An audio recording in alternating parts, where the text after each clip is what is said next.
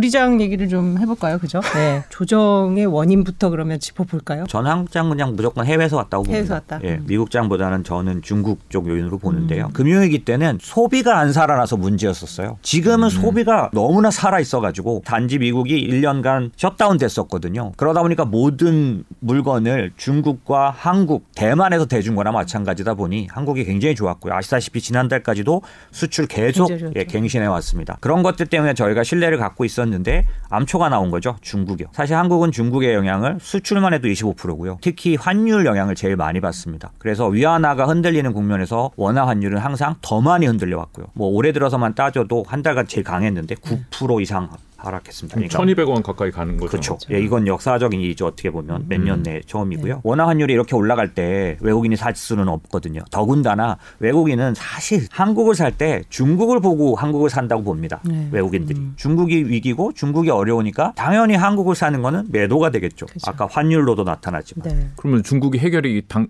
뭐 이렇게 빨 짧은 시간 안에 되기가 어렵다는 얘기잖아요. 그러면 한국도 여전히 계속 힘든 시장이 지속될 가능성이 높다는 얘기네요. 죄송하지만 그렇습니다. 음. 네.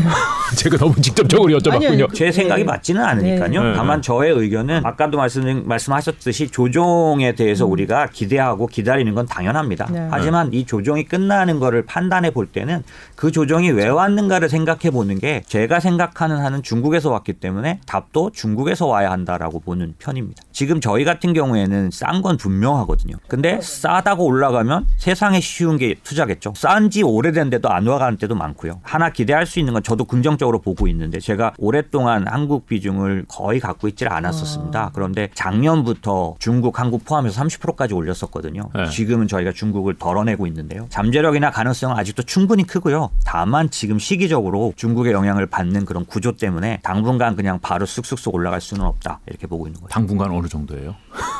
중국이 좀 오래 걸릴 것 같습니다. 지금 중국의 문제가 헝다부터 시작해서 석탄 에너지란이 있고 공동부유라고 해서 갖고 있는 그 규제들이 다 같이 있는데요. 구조적으로 중국이 어떠냐면 부동산의 영향을 너무 많이 받는 나라예요. 시멘트 지디피라고 그러죠. 그렇죠. 예, 그러다 보니까 헝다를 바로 살려줄 수는 없는 거죠. 거기에 또 하나의 커다란 이유가 있습니다. 중국은 어, 생산자 물가가 경기와 동행합니다. 원자재 많이 올랐고 음. 난리가 났으니 생산자 물가가 엄청나게 올라가 있는 상황인데 중국은 제일 먼저 잡아야 될 게 뭐냐가 중요하죠. 아까 헝다도 있고 시진핑에 있어서는 생산자 물가를 잡아야 되는 게 제가 보기엔 더 우선이라고 봅니다. 대표님의 회사는 일단은 국내하고 중국은 좀 적게 가져가시고 국내는 그냥 비중 변동 없이, 변동 없이 가져가고 있고요. 음. 예, 중국은 거의 다 팔았습니다. 이것도 정말 소수 의견입니다. 네. 예, 월가에서 반반입니다. 음. 사실 한 삼십 퍼센트, 칠십 퍼센트인데 삼십 퍼센트는 지금이 중국 투자 적기라는 쪽이고 네. 칠십 퍼센트는 일단 빠져나와야 된다는 쪽인데요. 그리고, 음. 저희는 빠져나와야 된다는 쪽이고요. 중국을 이끌어가던 시진핑이 자기 생각에 붙잡혔다고 봅니다. 음. 저는. 그게 가장 큰 리스크. 보통 우리가 기업을 볼 때 씨이오 리스크라고 얘기하지 않습니까? 음. 그런 것처럼 중국 경제나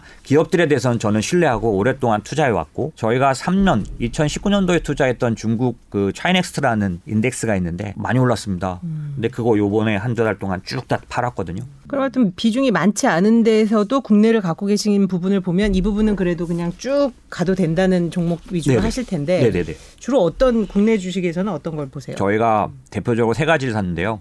반도체, 이차전지, 인터넷. 이 세 개가 다 저희한테 커다란 수익을 돌려줬는데 그중에 반도체는 최근에 한 십오, 육 퍼센트씩 빠졌기 때문에 네. 그렇죠. 좀 요즘 힘드실 것 같아요. 반도체, 아까 뭐 네. 배터리 그리고 인터넷, 인터넷도 네. 안 좋잖아요. 그렇죠. 예, 그런데 이제 워낙 인터넷 같은 경우에는 워낙 올랐다가 내려온 거라서 저희 수익률을 뭐 다시 그렇게 심하게 까먹는 정도는 아니었고요. 네. 반도체만 지금 상당히 걱정스러운데. 그래요? 그럼 중국 덜어 덜어 내셨다 그랬잖아요. 네네네. 그걸 뭐 사셨어요?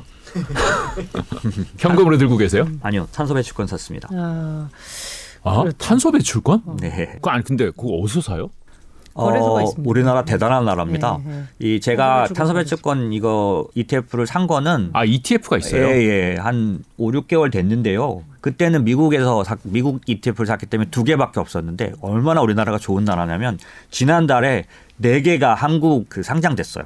아, 탄소배출권 이티에프 네 개. 있는지도 몰랐어요. 그럼 미국 투자에서는 어, 어느 정도로 비중을 두세요? 얘는 빅테크 있고 뭐 자동차 있고. 그거는 이제 저희는 오십 대 오십 예전의 바벨 그대로 가정합니다. 그게 네. 뭐냐면 아까 제가 말씀드린 사 차 산업혁명이나 이런 것들을 음. 뭐 진부하지만 이천십 년부터 지금 기, 기술의 시대에 들어가 있다고 보는 쪽이에요. 근데 기술주는 기간이 걸리는 기술주가 있고요. 예를 들면 저희가 요즘 좋게 보는 거는 유전체 의학 관련된 당장 돈을 버는 기술들도 상당히 많아요. 요즘 가장 집중적으로 나타나는 건 자율주행, 그다음에 금융에서도 비엠피엘이라고 말하는 그런 그렇죠. 그러니까 아이티가 하는 금융, 음, 핀테크죠. 핀테크. 이런 쪽들을 저희가 오십 퍼센트 투자하고 있고 음. 그다음에 아까 제가 말씀드린 건 저는 이 얘기를 거슬러 올라가면 돈을 너무 많이 풀었고 돈 가치를 떨어뜨릴 거고 그럼 어딘가는 올려놓을 거라고 본다고 말씀드렸잖아요. 델타 변이만 아니었으면 리오프닝이 확실히 더 갔어야 되거든요. 그렇죠. 그러면 미국 같은 경우에도 확실한 리오프닝이 이제 나타날 시기라고 보니까 경기 민감이나 리오프닝을 오십 퍼센트 갖고 있습니다.